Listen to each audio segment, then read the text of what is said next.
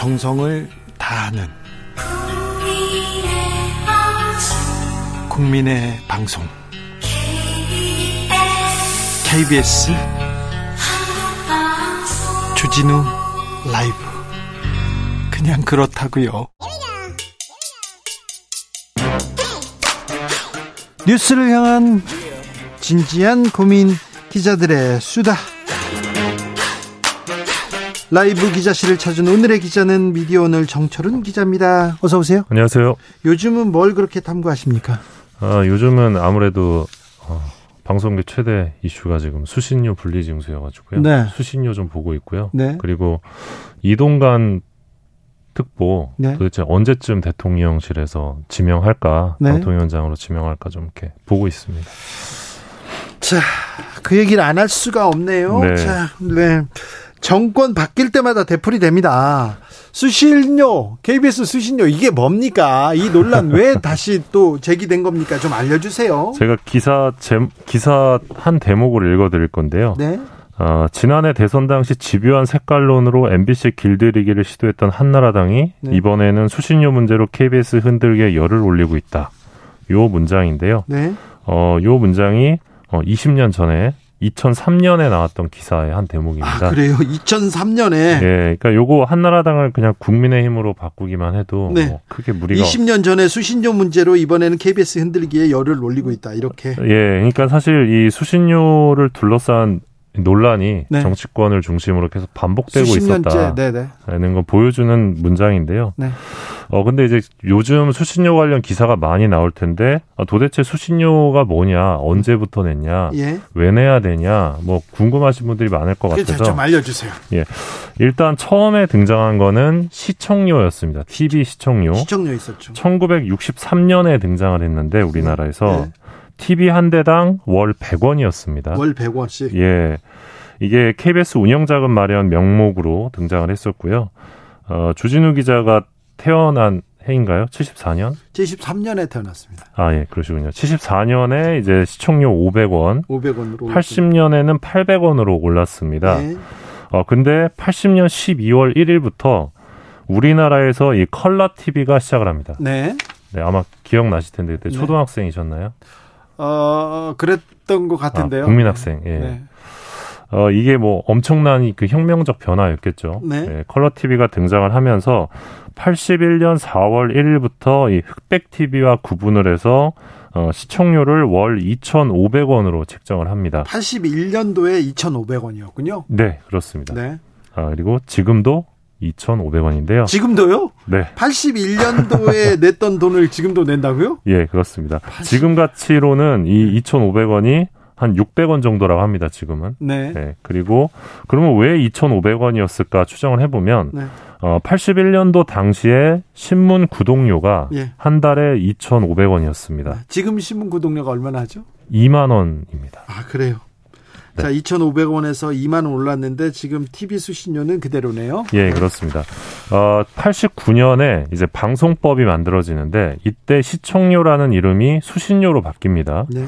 예, 이게 어떤 의미냐면 이 수신료라는 거는 시청의 대가가 아니라 공공 부담금이다 이런 의미를 명확하게 하기 위한 그 명칭의 변경인 건데요. 네. 어 이렇게 해서 수신료가 산정이 됐고 1994년 10월부터 이 한국전력이 수신료를 전기 요금에 합산해 통합 징수하는 지금의 제도가 94년 김영삼 정부 때 도입이 됩니다. 네. 이거는 왜 도입이 됐느냐 여러 맥락이 있는데 네. 일단 이때는 KBS 징수원이 직접 이 집을 찾아다니면서 네, 수신료를 수신료 받으러 다녔어요. 예 받으러 다녀서 네. 안 내겠다고 도망 다니고 납부 회피가 좀 많았습니다. 예. 그래서 좀 효율성이 떨어진다 이런 지적이 있었고 또 95년 3월에 우리나라에서 케이블 TV가 개국을 합니다. 예. 예, 오늘날은 되게 익숙한데 케이블 방송이 네. 이때는 되게 생소했거든요. 예. 근데 케이블 TV가 개국하다 보니까 이제 광고 시장은 한정돼 있고 예. 광고가 광고는 이제 더 필요해지는 거잖아요. 방송사들이 늘어나니까. 네. 그래서 그런 이해관계들이 결합되면서 어, KBS가 1TV 광고를 폐지하고 그렇죠. 광고 없이 가죠. 1TV 광고를 없애버리고 어, 대신 어, 정기료 통합 징수를 하게 됩니다. 네. 그러면서 이듬해인 95년에 이 징수율이 53%에서 95%로 급상승을 하게 되고요. 그렇죠. 전기세는 다 내니까요. 예. 그러면 이제 2,500원 지금도 이제 수신료를 내고 있는데 KBS가 다 가져가느냐? 그렇지는 않습니다. 예.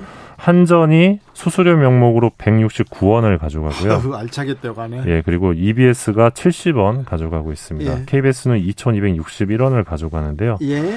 어, 전에는 이 수신료를 문화관광부 장관이 결정을 했습니다. 예. 얼마 얼마 결정을 했는데 2000년 방송법이 바뀌면서 KBS 이사회가 조정안을 의결하면 방통위를 거쳐서 국회가 승인하는 구조로 바뀌었는데 네. 이후에 단 한 번도 인상을 못했습니다. 네. 어, 이게 결국 정치권의 어떤 KBS 공정성 논란을 가지고 계속 반복되는 어떤 논란 때문이었는데 사실 정권이 바뀔 때마다 이 수신료 얘기만 나오면 KBS에서 네. 예. 그래서 이 최근에 나온 이 분리 분리 징수 논란도 네. 반복되었습니다. 예. 이 참여정부 첫 해였던 2003년에 한나라당에서 수신료 분리징수 법안을 추진을 했었고요. 예. 근데 이제 정부가 이명박 정부로 바뀌니까 이때는 한나라당에서 수신료 인상을 또 추진을 합니다. 네, 수신료 인상하고 분리 얘기 안 합니다. 이제 정, 정권을 잡으면. 예, 그랬습니다. 그리고 민주당이 2000, 예, 이, 민주당이 이제 수신료 인상 반대를 했었고요. 예. 2010년에는 최시중 방통위원장이 어, 수신료가 5천 원에서 6천 원대로 인상될 거다 이런 전망을 내놓기도 했습니다.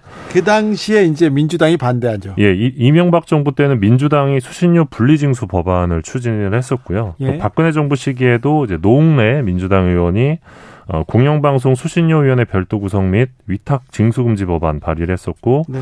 2017년 박근혜 정부 말기에는 박주민 의원이 수신료 분리징수 법안을 냈습니다. 박주민이 그랬어요? 네. 알겠어요. 네. 근데 이제 문재인 정부가 되니까 예. 또 공수가 바뀝니다. 예. 이번에는 자유한국당을 중심으로 수신료 분리징수 주장이 나왔고 예. 강효상 자유한국당 의원이 2018년에 분리징수 법안을 내놓습니다. 그리고 2019년에는 자유한국당에서 수신료 분리징수 특위가 등장을 합니다. 이렇게 정권 바뀔 때마다 공수 바뀔 때마다 계속 이렇게 들고 나오는군요. 예, 그렇습니다. 그러니까 이처럼 이 수신료 징수 방식에 대한 어, 어떤 논란, 논의는 주로 이제 야당을 중심으로 예. 정치권에서 등장을 했던 겁니다. 그러네요. 항상 거의 야당을 중심으로 나왔었는데 네. 이번에는 야당이 아니라 대통령실에서 네. 정부가 주도해서 수신료 분리 징수를 사실상 지시했다는 점에서 일단 전례가 없고요. 예. 어, 그러니까 전에는 야당이 법안을 발의해서 좀 공론을 모으려는 그런 방식이었다면 네. 이번에는 대통령실이 직접 여론을 만들어서 시행령으로 추진하고 있는 상황이다. 그런 결정적 차이가 있다고 보시면 될 것 같습니다. 네. 이게 사실 대선 공약에도 없었던 거거든요. 예. 그래서 이제 좀 당황스러울 수밖에 없는데 어, 학계에서는 이 분리징수를 위해서 지금 시행령을 많이 고치면 당장 위헌 소송이 이어질 수밖에 없고 공영방송의 공적 책무가 흔들릴 것이다 이런 우려가 있는데요. 네. 앞서 이제 헌법재판소에서 1999년에 이런 판단을 합니다. 이 수신료는 시청 여부와 관계없이 납부해야 하는 것이다. 그리고 수신료는 방송 사업이라는 특정한 공익 사업의 경비 조달에 충당하기 위해 부과되는 특별 부담금이다. 이렇게 법적 성격을 규정한 바 있기 때문에 어, 시행령을 고치게 되면 위헌 논란도 예상이 됩니다. 네. 아무튼 어떤 방식으로라도 좀 예전에 고쳐놨어야 되는데 음. 계속해서 이거 정권 바뀔 때마다 이 네. 얘기 계속 해야 됩니까? 그러니까 저는 이제 민주당, 국민의힘 거대 양당 모두에게 문제가 있다고 보는데 네. 이 대통령 후보들이 대선에 나올 때마다 수신료 산정위원회를 만들어서 좀 이렇게 정치권의 어떤 흔들리지 않는 휘둘리지 않게 네, 객관적인 수신료 산정을 하겠다 네. 공약을 내놓는데 아, 문재인 대통령도 지키지 않았고 윤석열 대통령도 지금 퀘스천 마크거든요. 네. 그러니까 계속해서 이렇게 공약을 내놓는데 이루어지지가 않습니다. 그 문제가 하나 있고요. 예. 또 하나는 이제 어떤 방식으로 공적 재원을 공영방송에 조달한 게 바람직한지 논의가 필요한 건 맞습니다. 예. 그런 다음에 논의가 선행된 다음에 징수 방식을 얘기하는 게 바람직한데 그러니까 예를 들어서 프랑스 같은 경우는 지금 수신료를 주민세에 엮어가지고 받다가 네. 주, 주민세를 아예 없애버리고 공영방송 재원을 지금 부가가치세에서 빼고 있거든요. 네. 그리고 독일 같은 경우는 정치권으로부터 독립된 수신료 산정위원회를 통해서 수신료를 매년 책정을 하고 있는데 공적 채무에 따라서 수신료가 늘어날 수도 있고 줄어들 수도 있는 구조입니다. 여기는. 네. 그러니까 우리도 이 KBS 이 EBS 그런 공영방송의 공적 책무를 구체적으로 규정을 하고 이 책무를 할 수 있게끔 하는 공영방송 재원 조달 방안 논의가 이제 2023년에 맞는 그런 방안을 논의할 필요가 있고 KBS도 시대 변화에 맞게 정체성을 강화하는 어떤 새로운 디자인이 필요한 시점이라고 저는 생각을 하는데 지금은 네. 중복 투표가 가능했던 이 대통령실의 국민 제한 인터넷 투표 하나만을 근거로 어, 분리 징수를 추진하고 있는 국면이 있기 때문에 네. 지금 상황이 좀 대한민국 국격에도 맞지 않다 이런 우려도 있는 네. 상황입니다. 네. 인터넷 투표로 이 문제를 결정할 수는 없습니다. 세금 좋아하십니까? 누가 세금 좋아합니까? 어, 저기 당신 세금이 당신 수신료가 어, 전기세하고 이게 합쳐져 나왔어요. 그게 떼서 하면 좋겠지요. 그럼 다 누구든 세금이 좋다고 얘기하는 사람은 없잖아요. 근데 이걸 물어, 물어가지고 이 여론 가지고 이 정책을 추진한다. 이거는 좀 무리가 있습니다. 인기 투표로 그러면은 정책과 그리고 또 인사를 결정해 볼까요? 그러면 혼란으로 갈 텐데 아무튼 수신료에 대해서 깊이 고민해 봤습니다. 네. 아, 할 말은 많은데. 네, 다음 이야기로 가겠습니다. 어, 이동관 대통령 대외협력 특보가 이 차기 방통위원장으로서 적절한지 묻는 여론조사가 있었는데요. 아이고. 국민의 절반 이상이 윤 대통령의 언론 장악 의도가 있는 잘못된 인사다 이렇게 평가했습니다. 어, 뉴스토마토가 여론조사 기관 미디어토마토에 의뢰해서 지난 5일부터 7일까지 실시한 여론조사 결과인데요. 네. 일단 자세한 내용은 중앙선거 여론조사 심의위원회 홈페이지 참조하시면 되고요. 네. 여론조사 보면 응답자의 55.4%가 이동관 특보의 방통위원장 지명을 두고 어, 윤 대통령의 언론 장악 의도가 있는 잘못된 인사다 이렇게 답을 했고요. 네. 언론인 출신으로서 공정한 위원장 역할이 기대된다 이런 응답은 31.1%였습니다. 네. 그러니까 민주당의 현재 지지율을 고려하면 어, 민주당을 지지하지 않는 국민들의 상당수가 지금 이동관 위원장의 지명을 우려하고 있다. 이렇게 해석할 수 있을 것 같고요. 네. 세대별로도 보면 60대 이상을 제외한 모든 세대에서 이동관 특보의 방통위원장 지명이 잘못된 인사가 될 거다. 이런 응답이 높았습니다. 네. 그리고 어, 윤 정부 들어서 언론 자유가 나아졌냐고 보냐.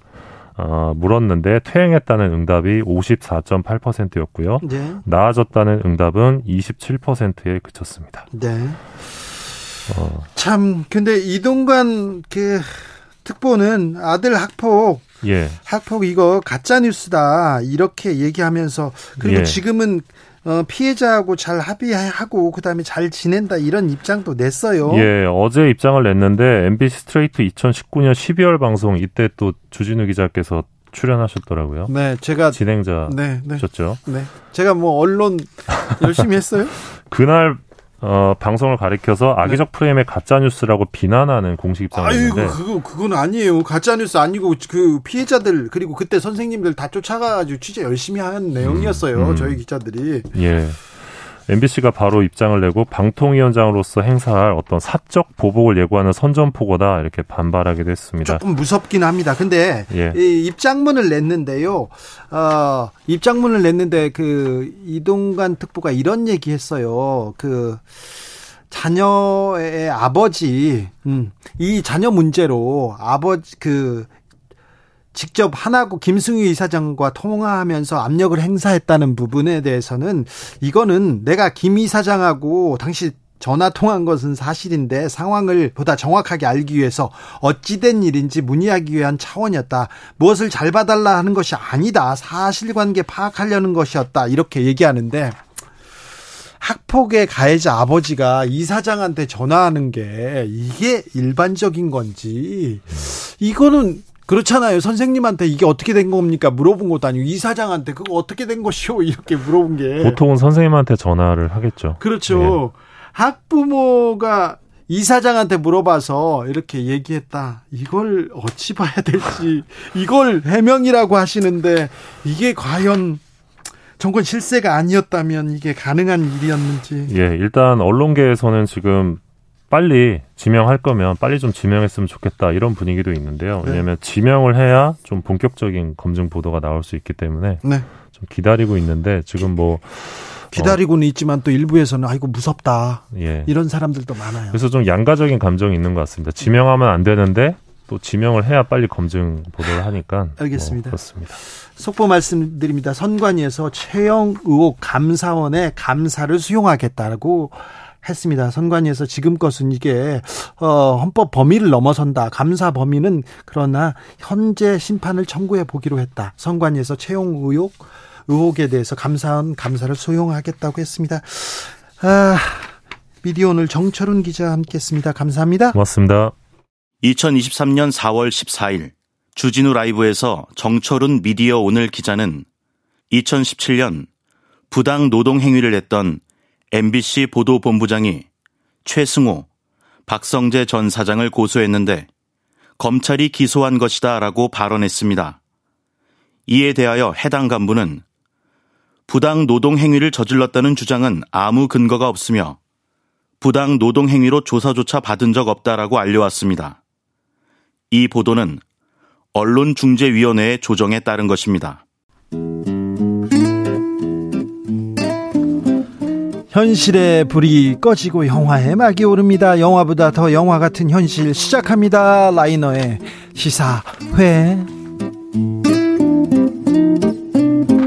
영화 전문 유튜버 라이너 어서 오세요. 네, 안녕하세요. 오늘은 어떤 얘기 가 볼까요? 네, 요즘 톰 크루즈가 화제입니다. 딱 아, 또요. 우리 아, 톰 아저씨. 네, 톰 아저씨. 네. 작, 작년에도 굉장한 화제를 이끌고 왔던 아, 그 탑건 마베릭은 너무 훌륭했어요. 너무 대단한 작품이었고요. 네, 그러니까요. 그 우리한테는 친절한 톰 아저씨라는 네. 별명으로 불리고 있는데요. 이분은 한국을 좋아해요. 좋아하는 것 같아요. 마음속으로 좋아하는 게 보여요. 그렇습니다. 그래서 이런 립 서비스하는 다른 이런 헐리우드 스타들과는 다르게 네. 굳이 말을 하지 않아도 이분이 한국을 좋아한다는 게 느껴집니다. 왜냐면 그러니까요. 벌써 열 번째, 열 번이나 찾아왔고요. 네. 이번이 열한 번째 내한이 준비되어 있습니다. 아, 그래요? 네. 이번에 미션 임파서블의 새로운 작품, 네. 일곱 번째 미션 임파서블 영화가 나와서 그거를 홍보하기 위해서 네. 여기까지 오게 되는 거죠. 미션 임파서블 또 나옵니까? 또 나옵니다. 참 첩보물의 뭐 대명사가 됐어요. 007을 막 뛰어넘는다 얘기도 나오고 아 언제 나오나 했는데 나오는군요. 그렇습니다. 사실 뭐, 이 홍보를 위해서 오기는 하지만 사실 애정이 없으면 네. 이렇게 어, 여기까지 오는 열의를 보이기는 어려울 거라고 생각하고요. 네. 또 그만큼 이제 우리들도 이 한국 우리 대한민국 국민들도 톰 크루즈 영화를 굉장히 사랑하고요. 그렇죠. 그리고 또 많이 보는 것도 사실입니다. 네, 톰 크루즈 영화 좋죠. 참 근데 대단한 사람이에요. 이 아저씨 아저씨입니까 할아버지입니까 몰라도 대단한 분이세요. 대단, 대단하죠. 예. 네. 그래서 오늘은 이제 톰 크루즈 특집으로 네. 그의 어떤 필모그래피를 좀 살펴, 살펴보면서 좋습니다. 톰 아저씨 네. 특집입니다. 오늘 작품 몇 개 소개를 해드리려고 합니다. 네. 네. 톰 크루즈 네, 일단 톰 크루즈는 1962년생입니다. 아 62년생이요. 네, 나이가 네. 굉장히 한참 넘었어요. 네, 굉장히 많으세요. 환갑 환갑 잔치를 몇 년 전에 하셨어. 네, 환갑 잔치를 이미 하신 분이고요. 예. 아, 그리고 이 데뷔를 할 때가 고등학생 시절이에요. 아 그래요. 네, 고등학생 시절에 연기를 시작해서 1981년에 네. 끝없는 사랑이라는 영화로 데뷔를 합니다. 아 그래요. 그거는 모르겠다. 그래서 이제 40년이 된 거죠. 데뷔한 지 40년이 된 이제 우리나라에서 보통 30년만 돼도 이제 원로 배우 소리를 듣는데 배가 소리 듣죠. 네, 근데 이분은 지금 40년, 40년이 넘었습니다. 네. 그런데도 지금 할리우드 스타로 불리고 있고요. 네. 지금 뭐 현 시점에서는 살아있는 전설. 가장 인기 있는, 가장 그렇죠. 흥행 보증된 그런 아 저기 배우 중에 하나입니다. 그 뭐 물론 아카데미는 못 탔어요. 제리 맥- 맥과이어 타네 마네 했는데 못 네. 땄는데 그럼에도 불구하고 최고의 배우라는 거는 뭐 부인할 수 없습니다. 그렇죠. 뭐 압도적인 스타라는 거는 뭐 네. 이미 뭐 말할 수가 없고요. 네. 이 탐 크루즈가 처음 성공한 거는 리스키 비즈니스라는 1983년작으로 이름을 조금씩 알리기 시작했고요. 예. 결국 그가 스타가 됐던 작품은 우리가 다 알고 있는 1986년 탑건이죠. 탑건으로 그냥 최고로 그냥 날아 올라왔어요. 네, 그렇습니다. 뭐 예, 나- 자- 아니 그 비행기를 타기 전에 오토바이를 타고 이렇게 활주로를 날아오는 장면에서 네. 활주로를 오토바이 타고 달리는데 예. 사람이 그렇게 멋있어도 되나? 그렇죠. 이런 생각이 들죠. 하, 거기서 끝났잖아요. 그리고 이제 그 그가 사용하는 그 선글라스 예. 이 브랜드가 있는데요. 네. 그것도 엄청 유명해졌습니다. 그렇죠. 모든 사람들이 톰 크루즈 되겠다고 네. 그 선글라스를 사기도 했었죠. 그 선글라스 끼고 오토바이 많이 탔습니다. 어, 그렇습니다. 아유, 그렇습니다. 가죽 자켓 입고 가죽- 그럼요. 그렇죠. 여름에도 입었어요. 아, 그렇습니다. 그래서 그 이후에는 뭐더 뭐- 말할 거 없는 엄청난 작품들에 나왔죠. 아니 근데 톰 크루즈는 나오는 작품마다 다 흥행합니다. 네, 그렇습니다. 뭐 컬러 오브 머니라든지 어퓨 굿맨, 7월 4일생 다 그때 7월 4일생. 의미도 의미도 있었어요. 뱀파이어와의 인터뷰라든지 네. 뭐 제리 맥과이어, 아이즈 와이드 셧, 매그놀리아, 예. 뭐 마이너리티 리포트, 우주 전쟁 거의 뭐 대부분 봤네. 거기에 이제 미션 임파서블 시리즈까지 예. 뭐 없는 작품이 없죠. 뭐 레인맨 이런 영화도 있었고. 아 그렇죠. 엄청난 작품들이 있었기 때문에 어 정말 나온 작품만 해도 하나하나 당대의 영화라고 할 수 있는 그런 작품입니다. 네. 그뿐만- 작품마다 다 흥행했어요. 그뿐만 아니라 이제 또 제작사로 제작자로도 미션 임파서블은 아, 탐 크루즈가 제작한다면서요? 그렇습니다. 돈을 어마어마하게 벌었겠네. 1편부터 본인이 제작을 했어요. 직접이요? 예, 그 크루즈가 이 폴라 와그너와 함께 크루즈 와그너 프로덕션을 만들고 네. 거기에서 제작자로 활동해서 미션 임파서블 1편을 제작하고 나서 네. 그 후로 톰 크루즈는 미, 미션 임파서블 시리즈에서 주인공과 제작자 예. 두 개를 동시에 맡고 있습니다. 그래서 지난번 미션 임파서블 여섯 번째 작품 폴아웃 때 네. 그때 그 한국에 또 내한을 하지 어, 않았습니까? 그쵸.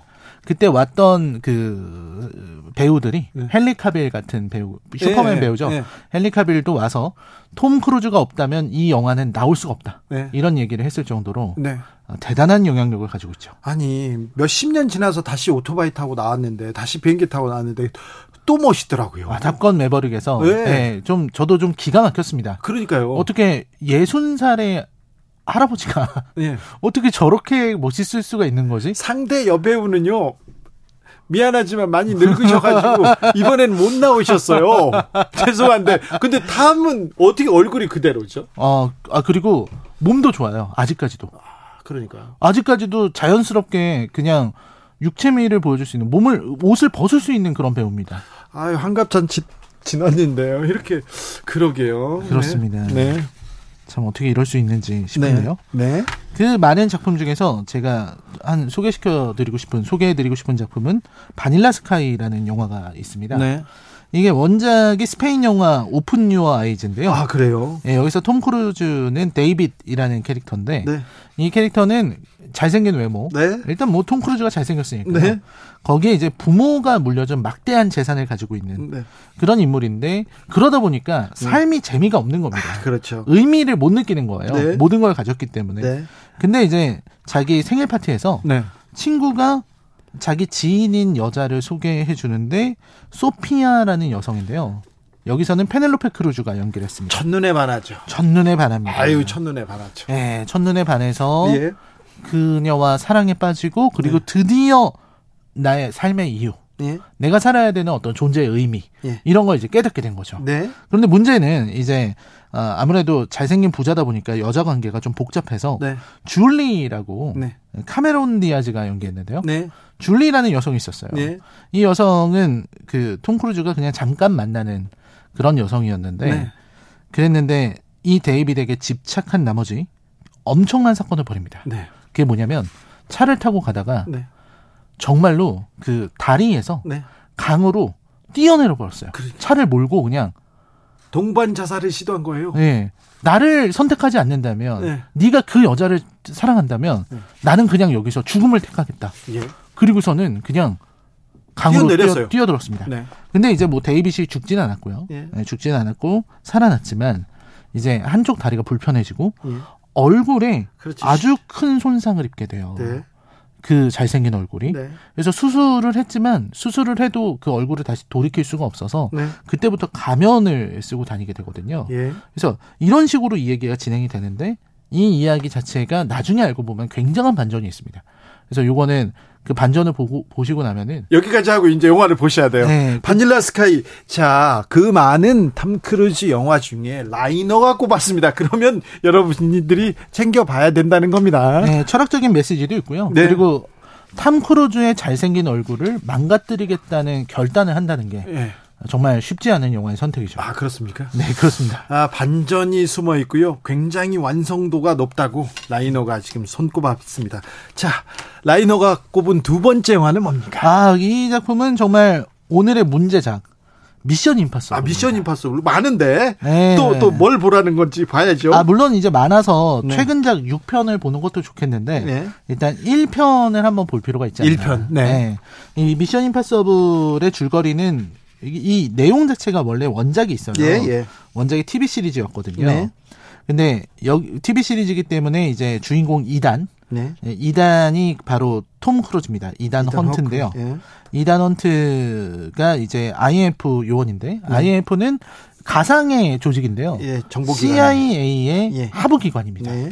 그러니까 CIA 안에서도 굉장히 험하고 네. 위험하고 첨단 기술이 필요한 가장 은밀한. 은밀한 그런 임무만 골라서 하는 곳인데 네. 근데 이제 이 임무를 하다가 차례차례 팀원들이 누군가의 습격으로 사망하는 일이 벌어지게 됩니다. 그렇죠. 그래서 여기서 유일하게 살아남은 사람이 이제 탐 크루즈 네. 이단 헌트였는데 헌트를 또 다 없애려고 그래요. 그렇죠. 왜냐하면 내부 스파이 아니냐. 예. 혼자 살아남은 게 너무나도 이상하다. 네. 그래서 체포하려고 하고요. 그래서 여기서 누명을 벗고 진짜 배신자를 찾기 위해서 네. 이단이 사투를 벌이게 된다는 그렇죠. 이야기입니다. 다 누명을 벗고요. 다 해요. 그리고 또 예쁜 여자를 만나죠. 아 그렇죠. 네. 이, 이런 어떤 공식 자체는 007에 있는 공식입니다. 너무 뻔해요.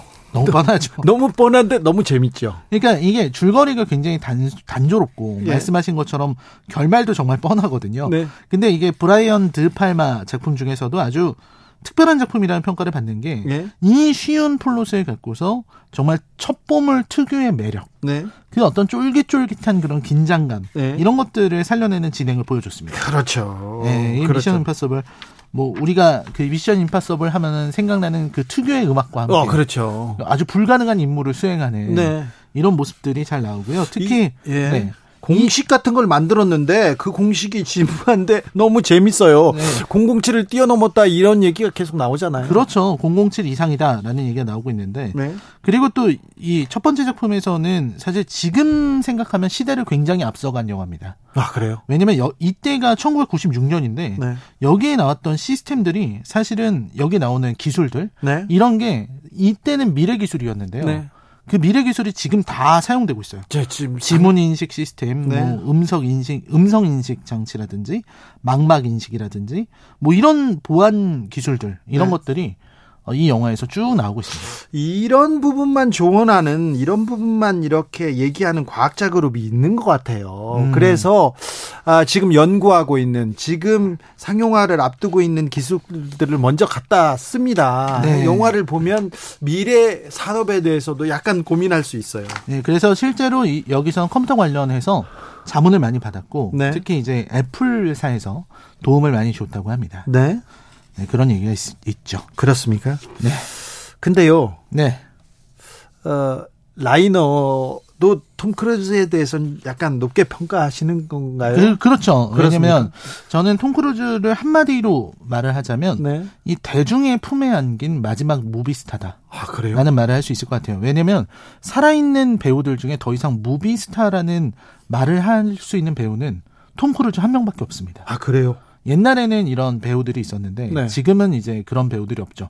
그냥 이름 하나만으로도 영화를 보러 갈 수 있는 사람, 네. 영화 하나를 자기 혼자 이끌어 갈 수 있는 네. 사람 그런 사람들이 이제는 없는 것 같아요. 탐 크루즈 하나입니까? 그렇습니다. 레오날도 디카- 디카프리오 아닙니까? 아, 그, 그 레오나르도 디카프리오 같은 경우는 이제 좀 작품성 있는 작품에 네. 출연하려고 하고 네. 상을 받을 수 있는 작품에 욕심을 내잖아요. 그렇죠.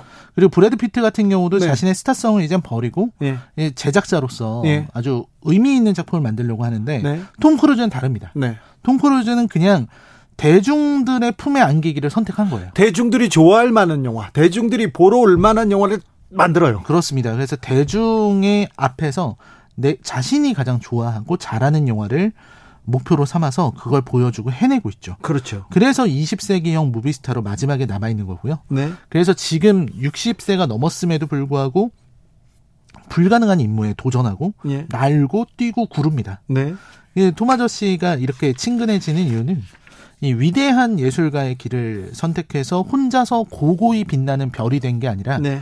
그냥 우리 곁에 와서 예. 우리를 더 환하게 만드는 그런 네. 길을 선택했기 때문에 대중 스타의 길을 선택했기 때문에 더 친근하게 느껴지는 것 같습니다. 아, 이런 예술성, 작품성 그리고 이 상에 대한 이런 욕심이 있었을 텐데요. 그렇죠. 그런 고민이 있었을 텐데 철저하게 대중한테 간다, 대중한테 안긴다는 표현했는데 그것도 또 의미가 있는 것 같아요. 그렇습니다. 네. 자신이 혼자 예술성을 발휘해서 혼자서 빛이 날 수도 있었는데 네. 대중에게서 멀어지는 대신에 아주 대단한 명예를 얻을 수도 있었을 텐데 네.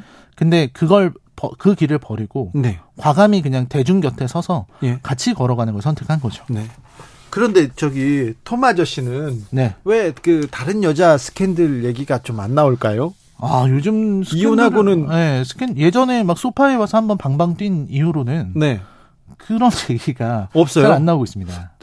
나이 들어서 그런가요? 아 그런 건 아닌 것아 같고. 그런 거 아니에요. 알파치노 요새 보세요. 어, 그런 걸 보면 그렇진 않을 텐데 왜 없죠? 그죠? 어, 모- 모르겠습니다. 뭐, 뭔가 혼자 어, 뭔가 관리를 잘하는 것인지 아, 파파라치를 피하는 어떤 자신만의 기술이 있는 것인지 아니요, 뭐 다른 배우들은 없어서 그런가요? 이분 다른 배우들은 거의 반쯤 포기하고 사시는 분들도 있더라고요. 그래 어떤 사람은요? 뭐 디카프리오라든지 네. 어, 그런 분들은 이게 되게 자유롭게 여자친구도 많이 바꾸고 너무 많이 바꾸니까 그러니까 연애인이야 연애를 하는 사람이잖아요. 그렇습니다. 너무 자주 바꾸죠. 네. 바꾸죠. 네, 부러워서 그런 건 아니에요. 지금 우리가 얘기하는 게 아, 네. 그렇죠. 그런데 아무튼 톰 크루즈는 다른 얘기도 별로 안 나와요. 아 그렇습니다. 그러니까 자신 뭐 종교 문제 뭐 이런 네, 게좀 있긴 한데 사이언톨로지 계속 얘기 있었죠. 네, 그런 얘기가 있긴 한데 뭐. 뭐 사생활에 있어서 문제가 있다는 얘기가 거의 안 나오고 있죠. 네. 아무튼 때마다 이렇게 영화를 들고 찾아오는 게 너무 즐겁습니다. 반갑습니다. 뭔가 어, 오랜 친구가 찾아와가지고 또 한바탕 잔치하고 가는 것 같아서 네. 네. 좀 즐거운 기분이 들죠. 올 여름은 그러면 지금 Mission Impossible 그렇죠. 네, 올 이번 달 말쯤에 네. 어, 온다고 하는데요. 그래요? 네, 기대가 됩니다. 그렇습니까? 자, 기대가 되네요. 시사회 오늘은 탐 크루즈 special로 라이너와 함께 꾸며봤습니다. 감사합니다. 네, 감사합니다. 주진우 라이브 마칠 시간입니다. 탐 크루즈는요 노래도 불렀습니다. 지금은 들리는 노래는 Rock of Ages에서 탐 크루즈가 직접 불렀는데요. 아, 네. 이 노래 들으면서 저는 여기서 인사드리겠습니다. 저는 내일 오후 5시 5분에 주진우 라이브 스페셜로 돌아옵니다. 지금까지 주진우였습니다.